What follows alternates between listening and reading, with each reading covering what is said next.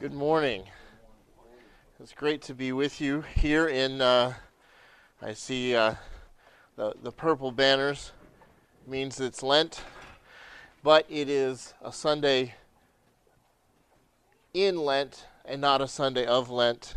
There are no Sundays of Lent because Lent is a fasting time, and we do not fast traditionally.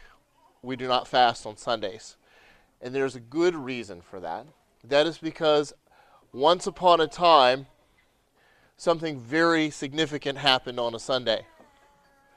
Something so great and powerful that it is the central thing for which we come together for worship every week. It is the fact of all facts in all of history that must be remembered. Without this fact, there is no Christianity. Without this fact, there is no gospel. And the fact is that the King of the universe, who died for our sins, was raised from the dead on a Sunday. That fact is a fact that God has woven into the fabric of what He has done throughout history. And it is a fact that empowers the kind of faith that Abraham had. We read in two passages this morning, in, in Genesis 17 and in, in Romans 4, about the faith of Abraham. And I want to point out that the faith of Abraham is great, but the faith of Abraham is great not because Abraham is great, but because the object of Abraham's faith is great. Abraham's faith is in a God who is able to give life to the dead, and call into existence things that do not exist. That is why Abraham's faith is great. I want to reread Romans 4, the bit of the section, not the whole section, but some of the passage to you. And I want to uh, I want to point out that there's the, the I want to point out in preview a couple of things that I want to focus on. And the one thing, especially, is that the power of God is great. And that is the focus of our hope. I also want to point out that this passage says some things that, um, upon the first hearing, I think can make us wobble a little bit.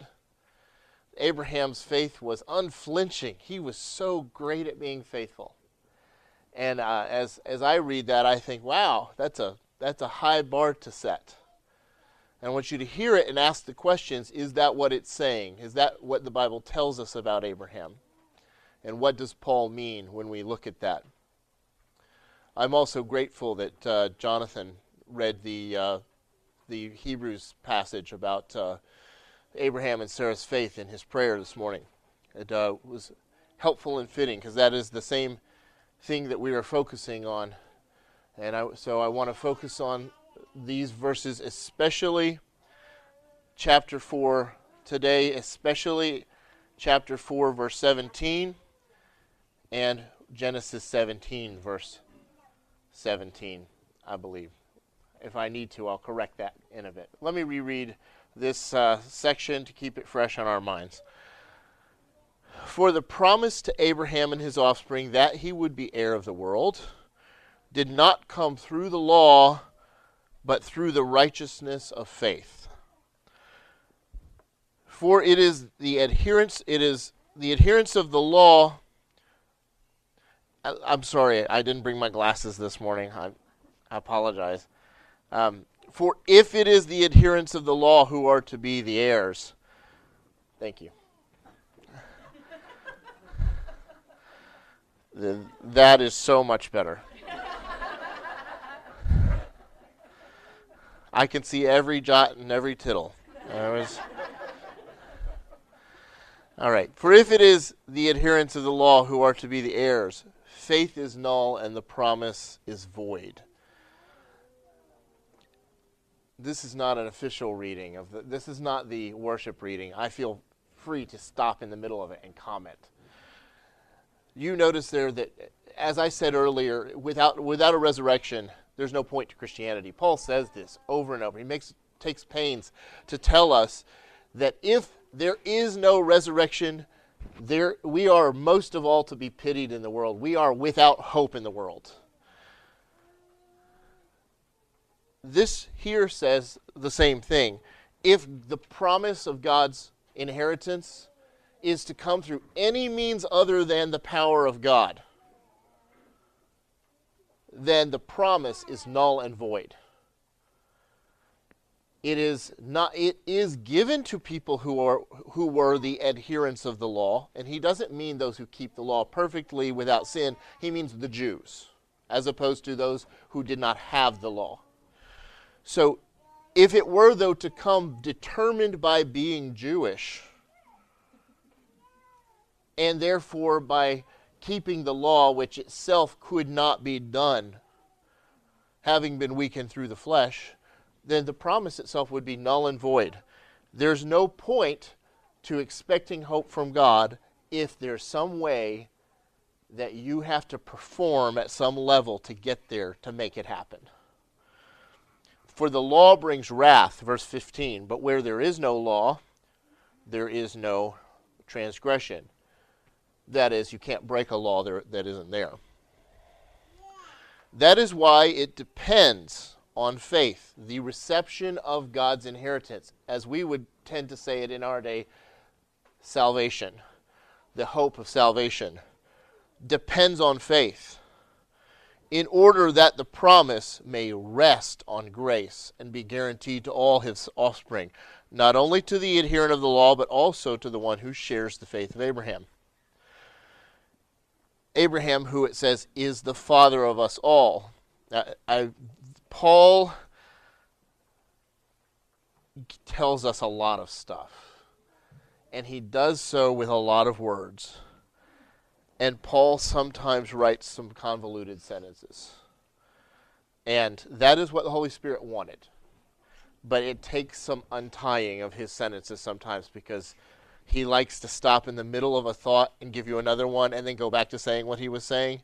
So he has an insertion in his own sentence here as it is written, I have made you the father of many nations. And then he it says in the presence of God. And this is a this in the presence of God doesn't make any sense on its own unless you back up and take the insertion out. It says Abraham, who is the father of us all, in the presence of God. And in the presence of God is a phrase that usually in the New Testament is translated in the sight of God this is a this is a construction that actually indicates when there's a judge and someone comes to stand before him for judgment. They stand up in in um, in opposite position to him, in his face, uh, and so that's how the term is usually used. The term is usually used to say, when you stand before God, His judgment of who you are is this. So, according to God, in his judgment, we Abraham is our father. In God's sight, you are children of Abraham. And who is this God, and what did this Abraham think about this God? He goes on to say, In the presence of the God in whom he believed, who gives life to the dead and calls into existence the things that do not exist. In hope, he believed against hope. And I think uh, we see that there in the storyline, we're going to talk about it in a minute. God told him something and he had hope. And then it delayed. And then God came and told him something again and he hoped again. And he hoped again and he hoped again. This is the pattern of Abraham's faith is one that despite obstacle after obstacle after obstacle and great length of delayed time between when it was promised and when Abraham saw sight of the promise coming to him. He believed over and over again, and he worshiped the same God faithfully, despite that God telling him, I'm giving you something, now wait. Now wait. And I think that's the character of Abraham's faith that Paul is going to talk about in a second. In hope, he believed against hope, hope time after time, that he should become the father of many nations, as he had been told, so shall your offspring be. He did not weaken in faith. Now, I'm going to try to read this as troublingly as possible. I'm going to try to give you the sense of what you might worry about. He did not weaken in faith when he considered his own body, which was as good as dead, since he was about a hundred years old, or when he considered the barrenness of Sarah's womb. No unbelief made him waver concerning the promise of God, but he grew strong in his faith as he gave glory to God, fully convinced that God was able to do what he had promised. I'll go back and comment on that in a minute.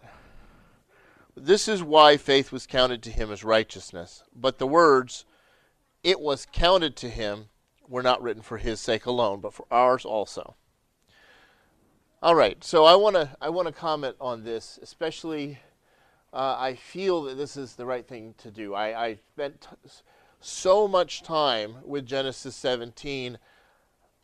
My intention was we're having a sermon on Genesis 17, but as I spent time talking with uh, with my family about the passage, what they wanted to hear about was why did it say Abraham's faith was unwavering, unflinching, perfect faith?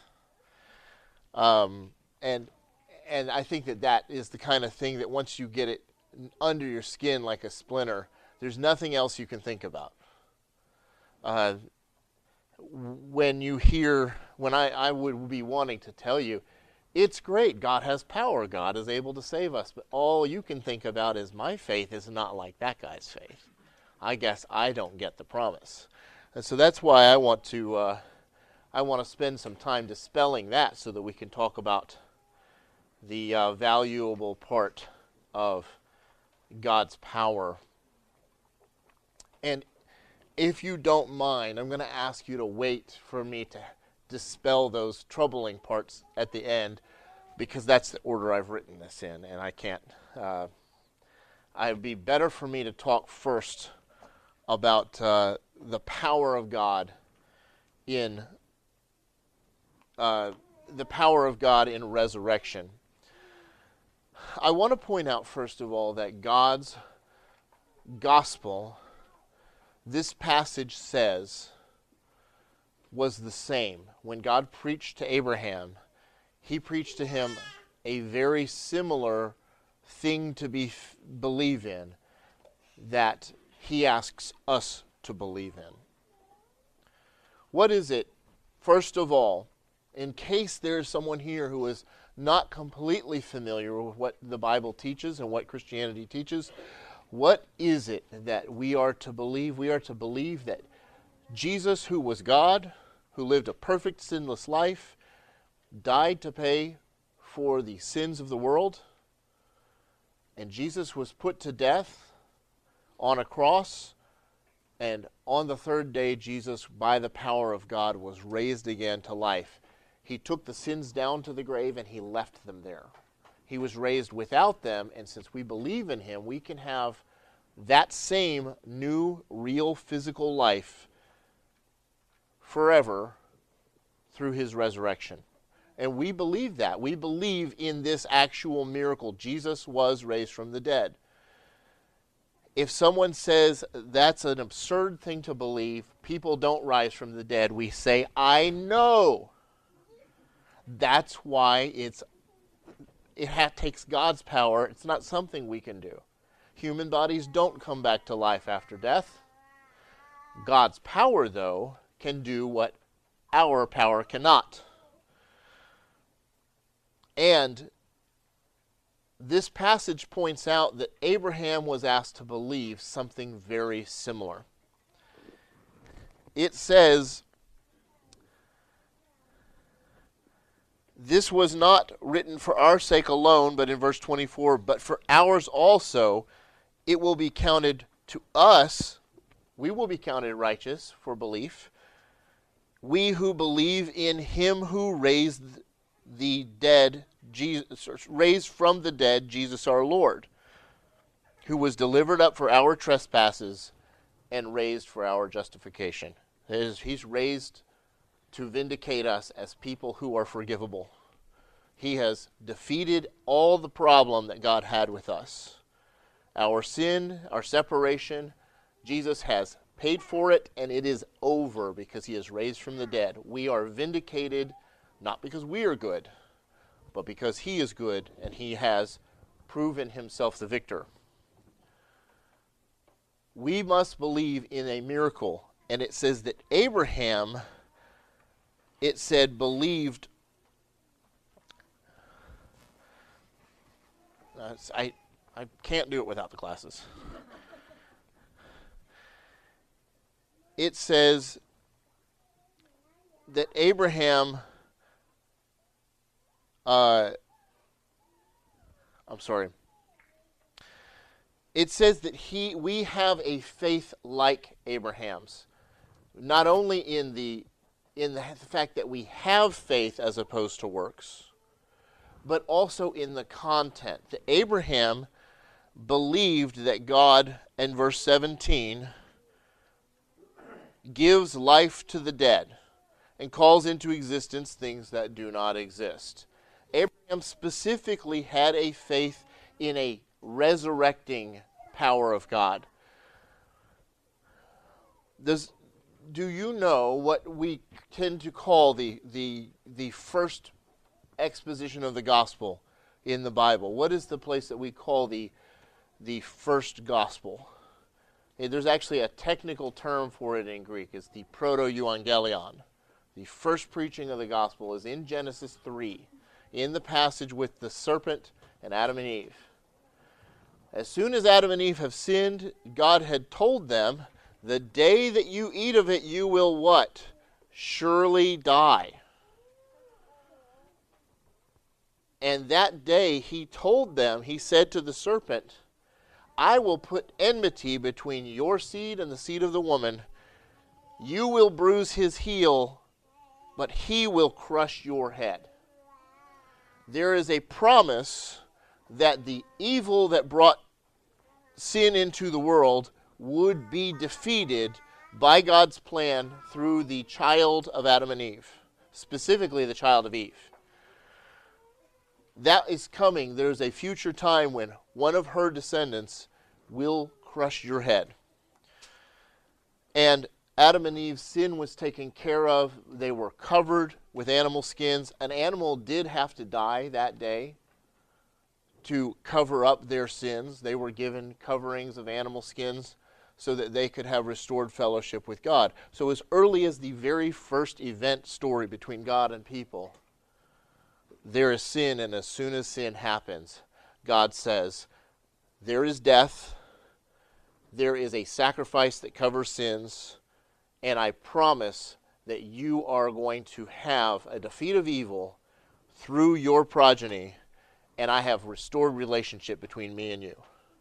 So, though I told you the truth that you would die, I have restored things. And so, even there, there is a sense that they died and were resurrected already. They were restored to God through God's power and not through their power. Um, a, a, little later in the in the book of Genesis, let's skip past Abraham because we're going to focus on him. A little later in Genesis, we have the whole last fourth of the book of Genesis is focused on on Joseph. And what what happens in the story of Joseph? Joseph's brothers throw him into Sheol, right? They throw him into a pit. They throw him into a grave and then after he waits in this grave, he gets brought back up out of the grave again and sold to Midianites. And then they take him to Egypt and he gains in power and then he gets in trouble, not by his own fault. He is innocent. But he gets in trouble and is sent back into the pit again, into prison. And he rises back out of it in order to become king of the whole land and to draw all the nations to himself. He has the people from other, even foreign lands, coming to him for his, his. Uh, he's second only to Pharaoh, but he's the one actually doing the operational business of the kingdom. So we have a story in which one of Adam and Eve's sons, one of Abraham's sons, is given to death and brought back to life and then is raised up to being king and draws all the nations to himself.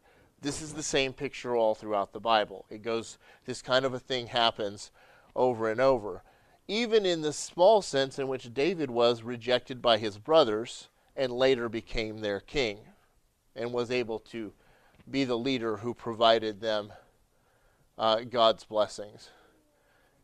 Abraham has a picture of resurrection in his story over and over. Paul said that his body was as good as dead, for he was a 100 years old. The Bible is not the Bible is not pretending that in that um, since we're religious people, we can be fooled into thinking that a hundred year old man and his 90 year old wife are going to have a child. The Bible says Abraham himself knew it. Abraham himself said, uh, said to God, Will a man who is a hundred years old? Uh, Abraham fell on his face and laughed in Genesis 17 17. Said, Will Abraham um, shall a child be born to a man who is a 100 years old? Shall Sarah, who is 90 years old, bear a child? He's completely aware of the science. This is not normal, God. And, and what I'm doing here is asking you for some clarification. Is this what you're saying to me? And God says, Yes, that's what I'm saying to you. And Abraham keeps trucking along in faith with God. the the promises to Abraham sometimes are hard to get our hands on because they show up in so many places dotted throughout the text, starting in Genesis 12. There's one of the sections in Genesis 12. There's another promise in Genesis 13. There's another one in chapter 15. There's another one in chapter 17 for the whole chapter. There's another one in chapter 18. And there's more that come on later, um, I think in 21 and 22. So the covenant with Abraham language shows up over and over and over because God comes back and says over and over, I, Hey, Abraham, I'm just checking in with you. I'm still going to do this. You know, the first time that God comes to Abraham, Abraham is around 75 years old. Well, that's already old. I'm going to give you this land and you're going to have these descendants. And Abraham gets around to, to later when God comes to him, he says to him in, um, in, in Genesis uh, in Genesis 15, he says to him, sorry, see where I've placed this. In Genesis 15, he says, O Lord, what will you give me, for I continue childless? And the heir of my house is Eliezer of Damascus. And Abram said, Behold, you have given me no offspring, and the member of my household will be my heir. But God narrows down the promise. It's not just that someone from your house will be your descendant. God says in verse 4, Your very own son shall be your heir. Genesis 15 4. And then Abraham questions God again in verse 8. He says, O Lord, how shall I know that I will possess it? So when Paul tells us that Abraham had unwavering faith, and when Paul tells us that Abraham believed God continuously, it doesn't mean that Abraham didn't have any tough conversations with God about the question.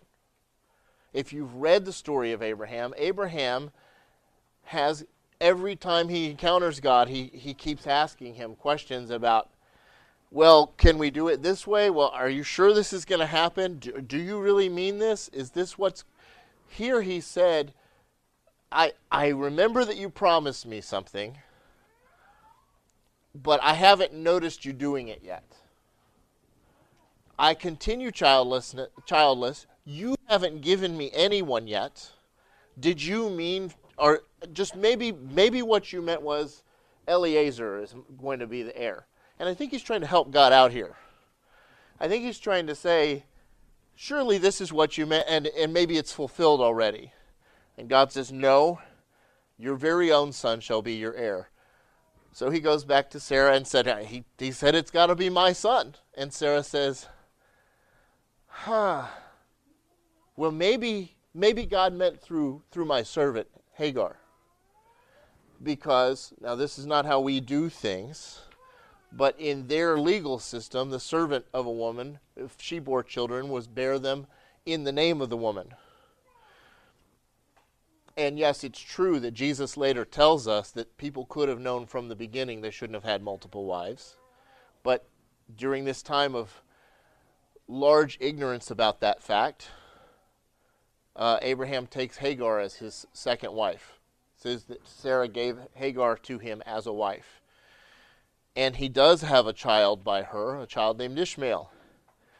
And then when God comes back to speak to Abraham again, he says to Abram that I'm going to give you all of these things, this land, your offspring, and I will be God to you and to your children after you. Uh, and Abraham is told, uh, Abraham questions God and says, uh, Oh, that Ishmael should live before you. And that before you there is the same before you as we talked about in God's sight or before Him. He is saying to, uh, I wish that Ishmael would live under your special blessing. He's not saying, I wish that Ishmael would be a godly person. In fact, the Bible doesn't actually give us any reason to doubt that Ishmael was a godly person. All it does is says that God blessed him and God will keep his promise to him. God will make him a prince of 12 12 nations.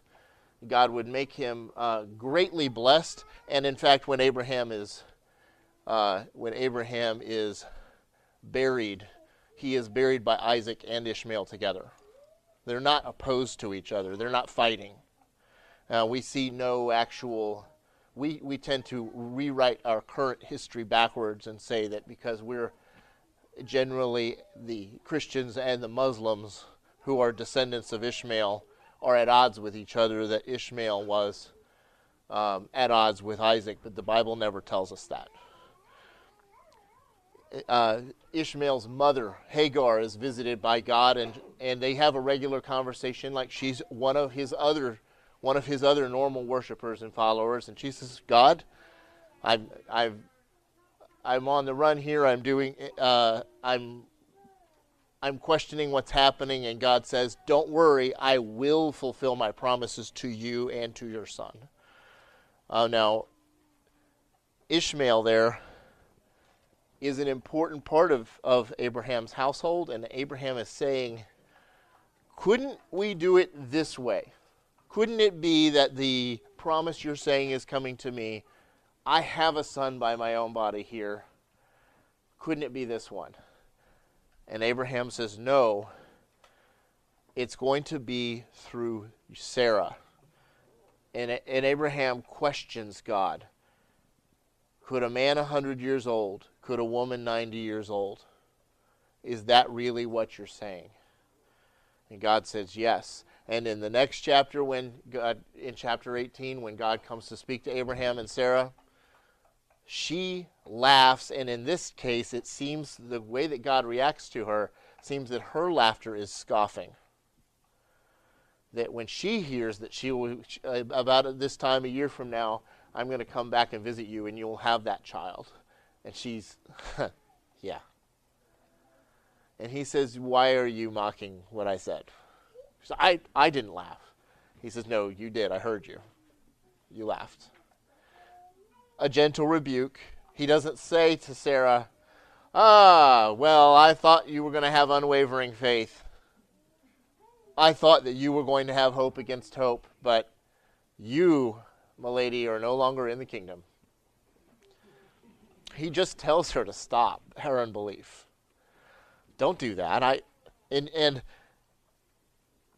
do you know what what the verse this is a, a, a, wonderful verse that that God um, God says to us in reaction to this in chapter 18, verse 14.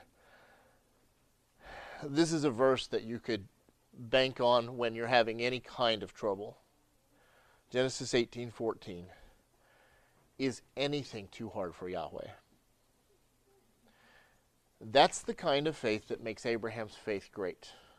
is not because Abraham doesn't question, is not because Abraham doesn't try to solve the problems on his own, is not because Abraham doesn't even engage in sin to try to bring it about, is not because Abraham is a superhero, superhuman believer. It's because Abraham steadfastly believes that God is a God who can defeat any situation. God says to them, Is anything too hard for the Lord? And we know that Abraham did trust God. The final story of resurrection, beyond the fact that Abraham was too old, beyond the fact that Sarah was too old, beyond the fact that God had delayed 25 years from this point, from when he first told them, is the story of Abraham and Isaac. I only want to review it for a second.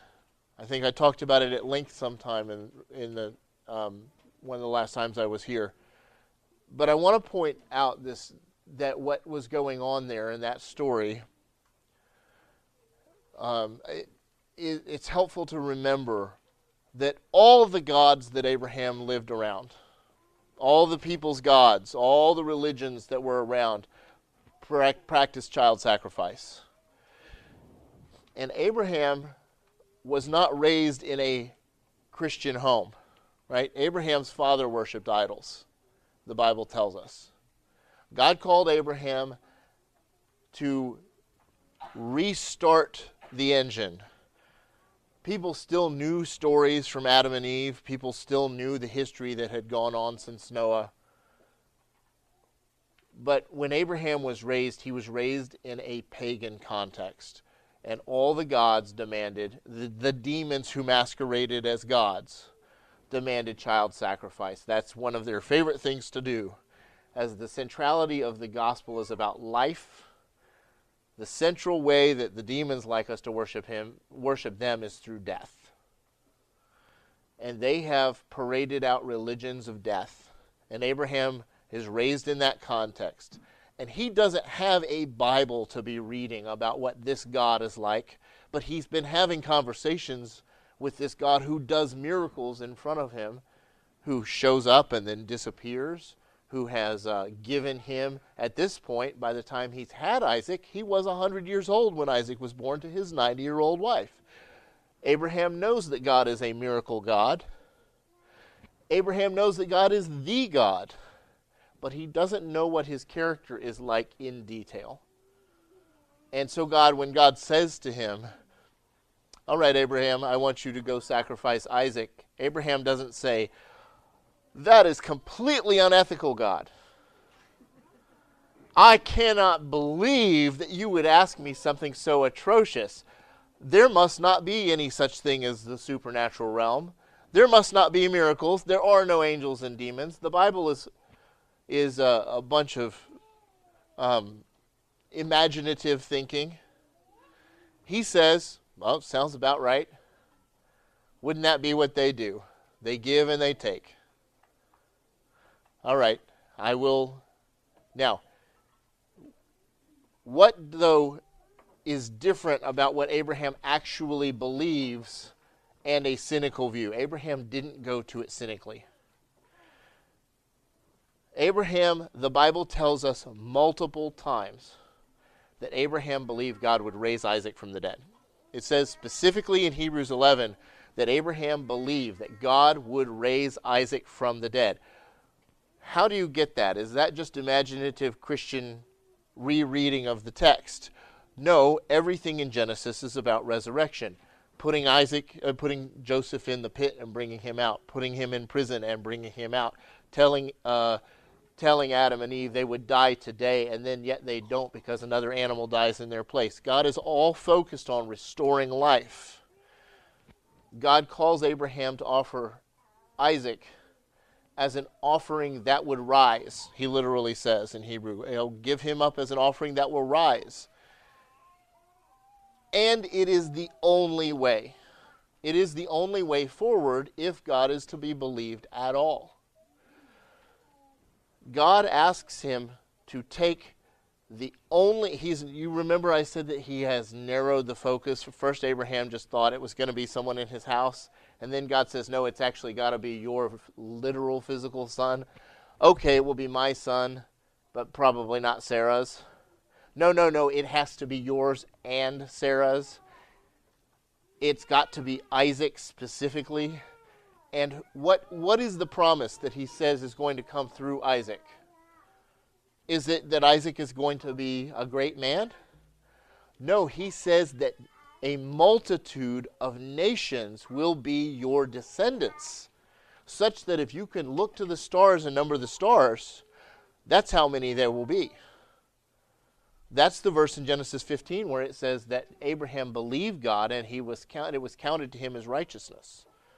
Is the specific promise that this boy is going to have so many children, you can't count them and now I want you to sacrifice him. I was talking to my children about this uh, concept of trusting in the character of your parents.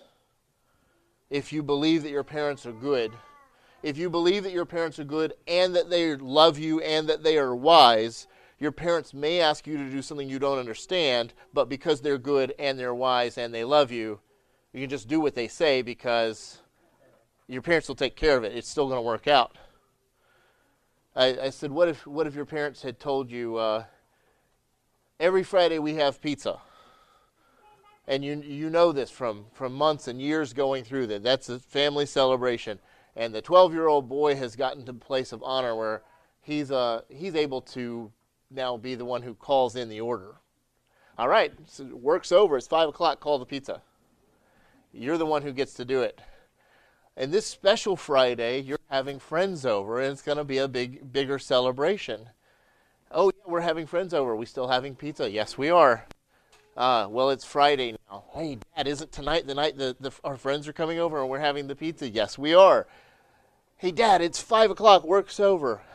Yes. Um, I, I want you to not call in the pizza. Don't call. We're not calling the calling pizza for pizza. I want you guys to get all uh, dressed up and go stand out in the front yard. So at this point, the child has a choice of how to react. And the child can say, I thought we were having pizza, which is probably what's actually going to happen. but under the right conditions, the child may think, my father has promised me this pizza so many times, and even this morning. I shouldn't try to figure this out on my own. I should just do what he says. So the kids get on their clothes and go stand out in the front yard, and he's like, Great, just in time. Our friends are arriving. We want to welcome them. They got the pizza for us. So there was no reason for you to worry. I didn't say we weren't having pizza. I just said, Don't call it in. Now, all of my analogies are always about pizza. Which is okay on a Sunday in Lent because it's a celebratory day. But Isaac is the only option. It's going to be yours. It's going to be your flesh. It's going to be your wife's son. It's going to be Isaac.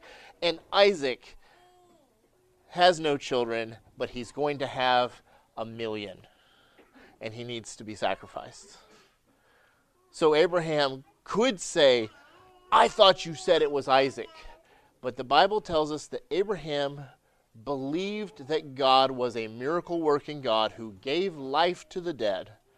He had done it for him. He had already given resurrection to Abraham's physical ability to have children. And now here he believes that he can do it again.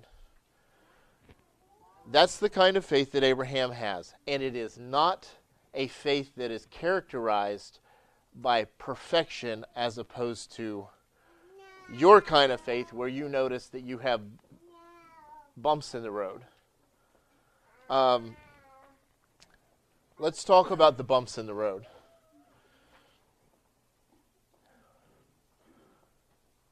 Sometimes we doubt. And the Bible uses the word doubt in two different ways. The Bible uses the word doubt to refer sometimes to the sometimes to the feebleness of our strength where we get afraid. Maybe this isn't going to happen. I, I don't know. I'm, I that it's not going to come true. That kind of doubt is, is weakness, and with that kind of doubt, God is God is generous. Uh, and I'll, I'll, show you this. Uh, there's another kind of doubt in which we hedge our bets and decide to worship a different God. And that kind of doubt, God is not patient with. Let me show you. Excuse me. In James 1, he says, If any of you lacks wisdom, let him ask of God, who gives generously to all without reproach, and it will be given him. But let him ask in faith with no doubting. For one who doubts is like a wave of the sea that is driven and tossed by the wind. For that person must not suppose that he will receive anything from the Lord. He is a double minded man, unstable in all his ways. This is one of those harsh passages in which we, we hear that if you doubt at all, you get nothing. All right, well, that uh, this, this is a huge obstacle unless we understand it rightly. The same book, the same author, James, says in, in chapter 4 Submit yourselves, therefore, and this is a key, uh, what I'm doing here is I'm showing you there's a path that gives you a key that unlocks what he's saying and makes it sound completely different. Submit yourselves to God, therefore, resist the devil, and he will flee from you. This is James 4 7 and 8. Draw near to God, and he will draw near to you. Cleanse, cleanse your hands, you sinners, and purify your hearts, you double minded. That's the key there. He uses the word double minded again. So we get a chance to under ask we get a chance to ask James, what do you mean by the word double minded? Do you know where the phrase cleanse your hands, you sinners, and purify your hearts, you double minded comes from? Cleanse your hands and purify your heart. He's referring to one specific passage in the Old Testament. Who may ascend the hill of the Lord? Do you know where this is? Psalm 24. Who may ascend the hill of the Lord and who may stand in his holy place? So, who gets permission to be a Christian? He who has clean hands and a pure heart. The really fun thing is that this this the next verse provides the end of a chiasm the end of a crisscross Hebrew parallelism. He who has clean hands and a pure heart, who has not lifted up his soul to an idol or sworn deceitfully. So the first and the last thing go together, and the middle things go together. He who has clean hands, what do hands do? They swear. He says, those who have not sworn falsely to an idol, uh, sworn falsely, and those who have pure hearts, who have not lifted up their souls to an idol. So if you line the things up, having a pure heart is the same thing as not worshiping an idol, and having clean hands is not having sworn, not telling lies. So when here he says, Cleanse your hands, you sinners, and purify your hearts, you double minded. Purifying your hearts is a reference to not committing idolatry. You know what Jesus promises in the Beatitudes? The pure in heart will see God. What does an idolater want? We have an invisible God. What do idolaters want? They want to see their God. You don't get to see God, that's a false God. The pure in heart, we will get to see God. So that's a, Jesus has thinking along the same terms from the wisdom literature. The pure in heart are non idolaters. The pure in heart literally get to see a God. And James says that you should purify your hearts, you double minded. In James, the word double minded means idolater. So now let's go back and read what his harsh condemnation was. If any of you let, lacks wisdom, let him ask of God, who gives generously to all without reproach, and it will be given to him. But let him ask in faithfulness, without doubting. The opposite of faithfulness is being double minded or an idolater, an unfaithful person. For the one who doubts is like a wave of the sea. That person must not suppose he will receive anything. He is a double minded man, he is an idolater. So, what James is saying is behind door number one is God. And you can have, if you come to God, you can have all the wisdom given to you by a endlessly generous God. But if you choose to go anywhere else, if you choose to go to God and you say, "Well, I'm going to I'm going to put I'm going to put half my money on God and I'm going to put half my money on Baal." And at least I'll probably come out ahead one way or the other. That's being double-minded. And God has no patience for that. He wants all of your worship. You don't get to So here's here's the bad news. You don't get to be you don't get to participate in any other religions. You don't get to offer sacrifices to any other gods. If you want to have a true faith, the kind like Abraham's, you are limited to worshiping Jesus alone. Well, that's not as hard. Maybe you might have weakness, weakness in your faith, but you can limit yourself to worshiping one God. Do you know what James's brother Jude says in the next book? In Jude 22,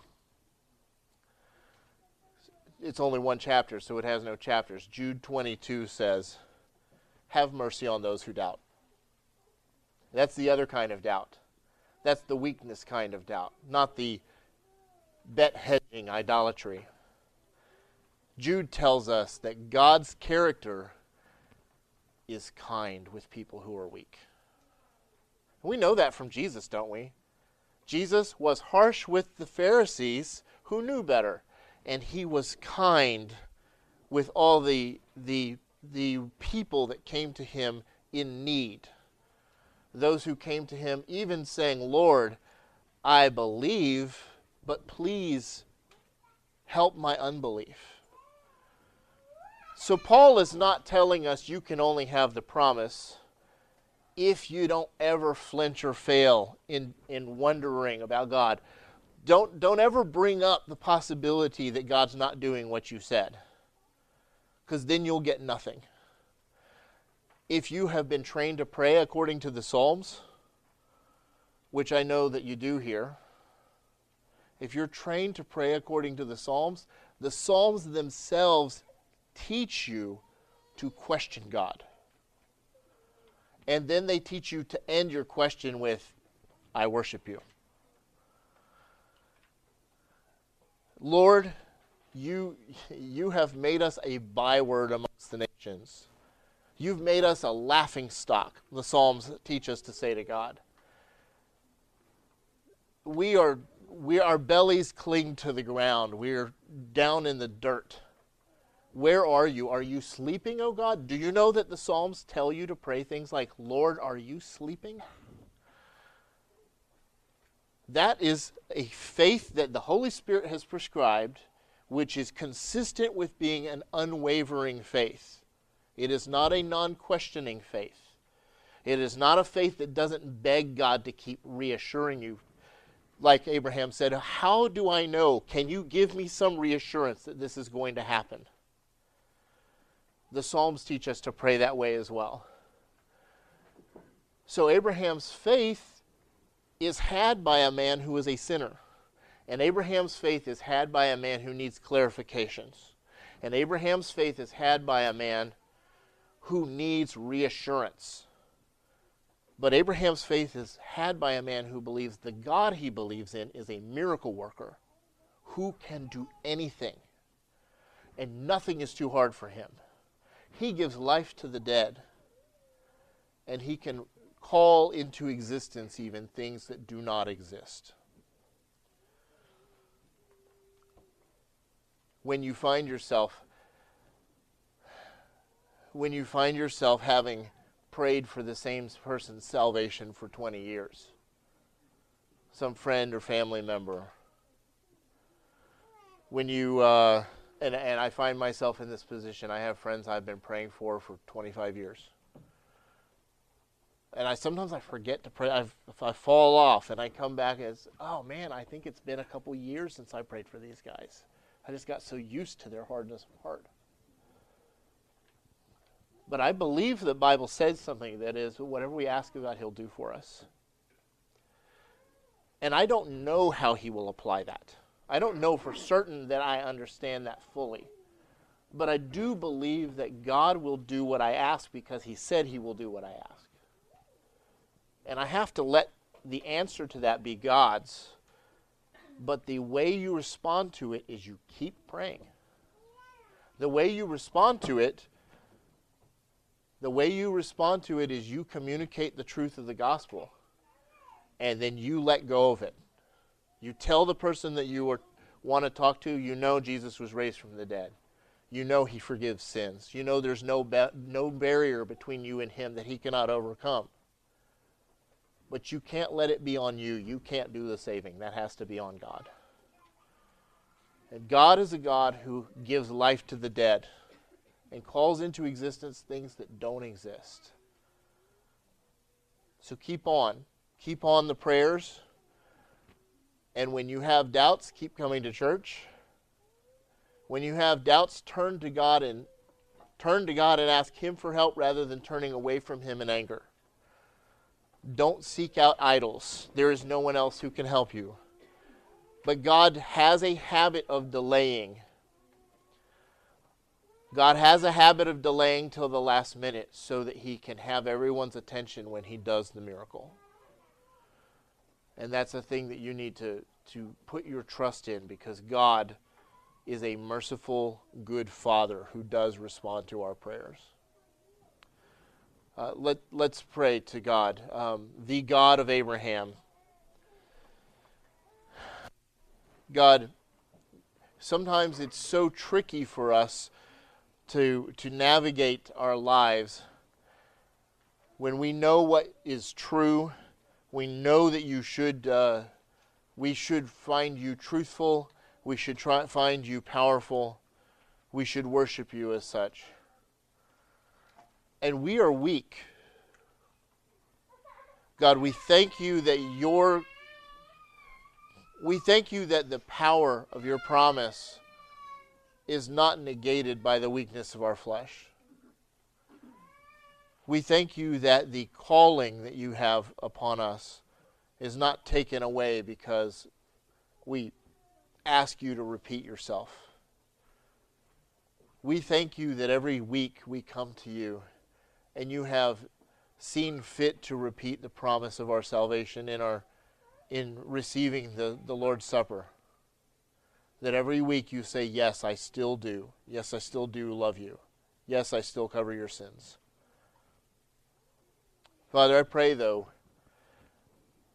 for anyone here whose heart is troubling him or her about whether you exist or about whether you will forgive our sins individually or whether you are present working in our life and, and listening to our prayers.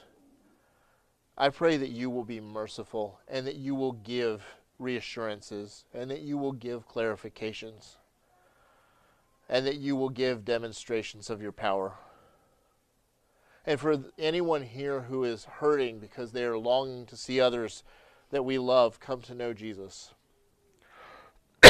I pray that you will work around us, in us, through us, or at least just allow us to see it Allow us to see these people be strengthened in their faith and come to know Jesus who works miracles.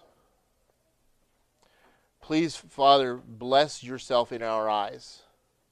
And we thank you for considering us your children who will receive your promises. In Jesus' name we pray. Amen.